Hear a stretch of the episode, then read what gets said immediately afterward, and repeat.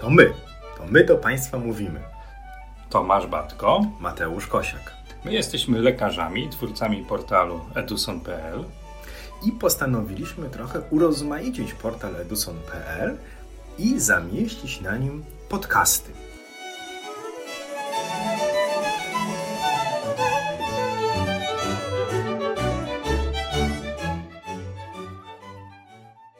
Hejka.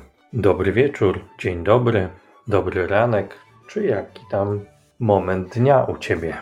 Dziś temat wybraliśmy taki nie do końca łatwy, a mianowicie chcielibyśmy zmierzyć się z zagadnieniem, na ile lekarz, ultrasonografista może powinien, na ile warto kontrolować, śledzić losy pacjentów, którym zrobił badania. No, oczywiście zdajemy sobie sprawę, że nie mówimy tu o śledzeniu losów każdego z pacjentów, żeby to było jasne, ale zdarzają się tacy pacjenci, których ultrasonografista czasami może wręcz aż powinien śledzić ich losy, aby dowiadywać się, jak ich historia medyczna dalej się potoczyła.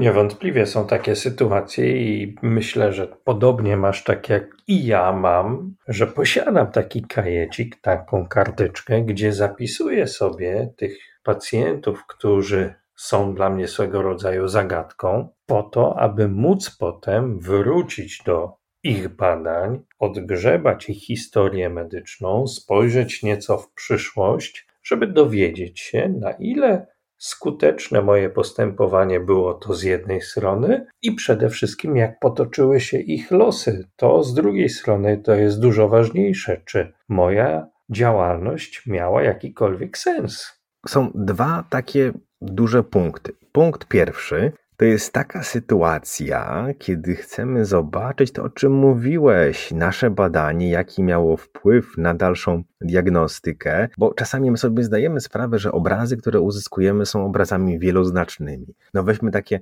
przerzuty do wątroby u pacjenta dorosłego. I teraz nie zawsze ognisko pierwotne jest w zakresie badania jamy brzusznej. No i my czasami chcemy dowiedzieć się, skąd te przerzuty do tej wątroby były. No, albo mamy pacjentkę z guzem w śliniance i teraz chcemy dowiedzieć się, jaka dokładnie histopatologia za tym guzem ślinianki się tliła, żebyśmy mieli porównanie nasze wewnętrzne, naszą wewnętrzną analizę, obraz histopatologiczny i obraz ultrasonograficzny. I oczywiście takie nazwiska w swoim kajeciku mam, ale to był punkt pierwszy. Ale jeszcze jest punkt drugi. I ten punkt drugi jest taki troszkę trudniejszy, troszkę delikatna sprawa a mianowicie na ile ktoś się przejął naszymi zaleceniami.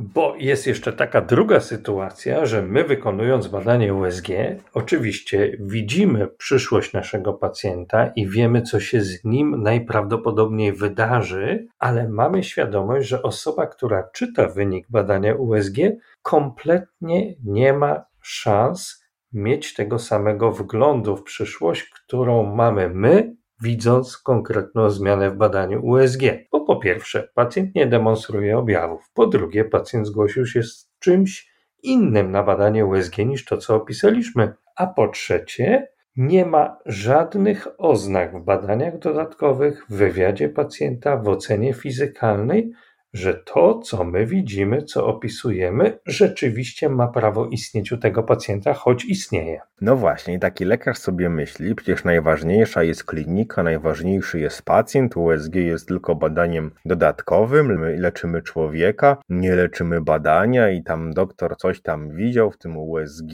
no ale pacjent morfologię ma dobrą, OB ma dobre, to nic mu nie jest. Ja specjalnie tej morfologii i OB zmierzam, bo takie sytuacje, o których tutaj mówimy, jakby w mojej pracy najczęściej dotyczą tego, że znajdujemy patologiczny węzeł chłonny, na przykład na szyi czy w części okonadoobojczykowej i pacjent oczywiście ma się świetnie, klinicznie nie ma żadnych dolegliwości, morfologii OB, LDH może mieć dobre. No i mają taką historię, że jednak u jednego pacjenta był to chłoniak nieciarnicza, a u drugiej pacjentki to były przerzuty raka sutka do węzłów chłonnych szyjnych, a pacjenci tak naprawdę przyszli na badanie ultrasonograficzne z innego powodu niż diagnostyka tych węzłów chłonnych. I teraz, na ile ten nasz komunikat we wniosku jest jednoznaczny dla lekarza prowadzącego, aby podjąć dalszą diagnostykę? wszak wysyłał do nas tego pacjenta zupełnie z innym problemem. Bywa tak, że pacjent jest przysłany do nas całkiem innym wskazaniem niż to, co my jesteśmy w stanie zobaczyć na ekranie aparatu USG. To jest to, o czym mówisz. Ale jest jeszcze inna sytuacja, jak już rozważamy wszystkie możliwe sytuacje, które zmuszają nas, czy każą nam myśleć o tym, żeby zajrzeć przyszłość naszych pacjentów, to sytuacja, w której my mamy pewne wątpliwości co do tego, co my tak naprawdę widzimy w badaniu USG.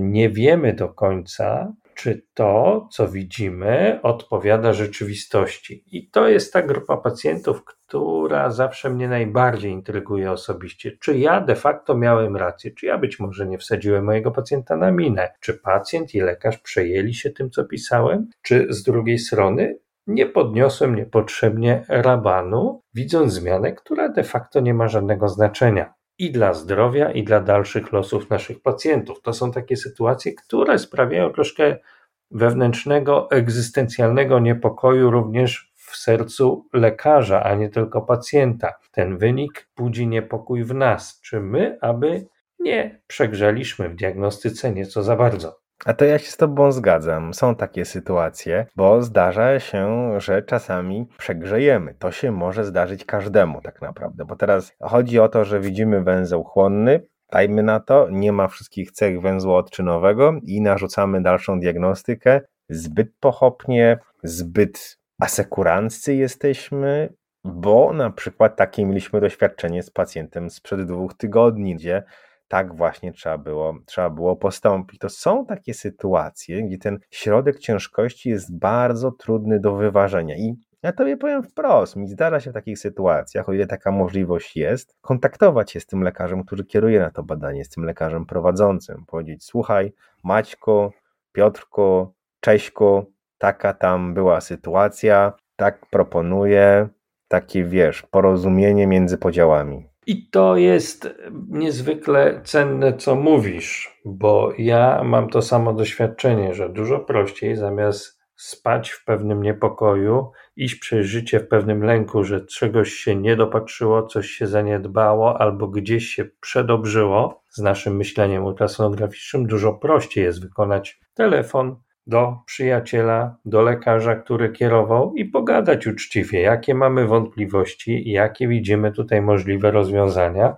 i przyznać się do tego, że czegoś być może do końca nie wiemy albo nie możemy ocenić i jest nas pewien niepokój związany z wywiadem naszego pacjenta, którego badanie USG nie rozwiązuje. I do tego też myślę, musimy siebie nawzajem zachęcać, żeby nie było tak, że my tylko mechanicznie wykonujemy badanie za badaniem, a niech się kolejny martwi, wszak napisaliśmy naokoło cały spis treści podręcznika do ultrasonografii, co temu pacjentowi może być wtedy, kiedy widzimy hiperachogeniczną zmianę ogniska w wątrobie od naczyniaka poprzez chorobę nowotworową. To nie w tym rzecz. Rzecz w tym, żeby skrócić diagnostykę, umilić naszą pracę, nie tylko nam, nie tylko pacjentowi dać szansę na szybszą diagnostykę, ale też tej osobie, która kieruje do nas pacjenta, żebyśmy wszyscy mieli poczucie, że gramy w jednej drużynie. Bo chodzi o to, że czasami taka osoba odbierająca opis może się krępować, nie chcieć zwracać głowy, żeby zapytać nas, o co tam tak dokładnie chodzi. Z drugiej strony, ja mam taką frazę opanowaną, ja mówię wprost kolegom, że słuchaj, ja już ci więcej nie pomogę. Moje badanie nie rozwiąże dylematu pomiędzy tym, tym, tym a tamtym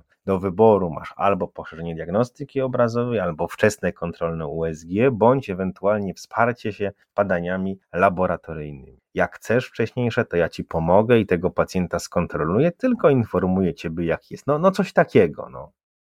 no dokładnie. Tak czy siak dochodzimy do punktu wyjścia, czyli do tego, że po pierwsze u każdego z nas Normalną sytuacją jest to w pracy zawodowej, że pojawiają się wątpliwości. Kolejną normalną sytuacją jest to, że chcielibyśmy wiedzieć, jakie są losy naszych pacjentów, czy mieliśmy rację, czy być może popełniliśmy błąd, a być może nie byliśmy w stanie zobaczyć czegoś, co rzeczywiście dokucza naszemu pacjentowi. Wniosek z tego jest taki, że zamiast gryźć się we własnym kąciku, łatwiej jest rozmawiać i z pacjentem, i z lekarzem, który kieruje do nas pacjenta, i przede wszystkim mieć taki kajecik, który pozwoli nam tworzyć notatki dotyczące historii naszych pacjentów, bo nic nie działa lepiej motywująco na naszą edukację, jak śledzenie losów naszych pacjentów i nauka poprzez nie tylko własne błędy, ale też i sukcesy, które czasem pomijamy w zbytniej skromności, nie śledząc losów naszych pacjentów.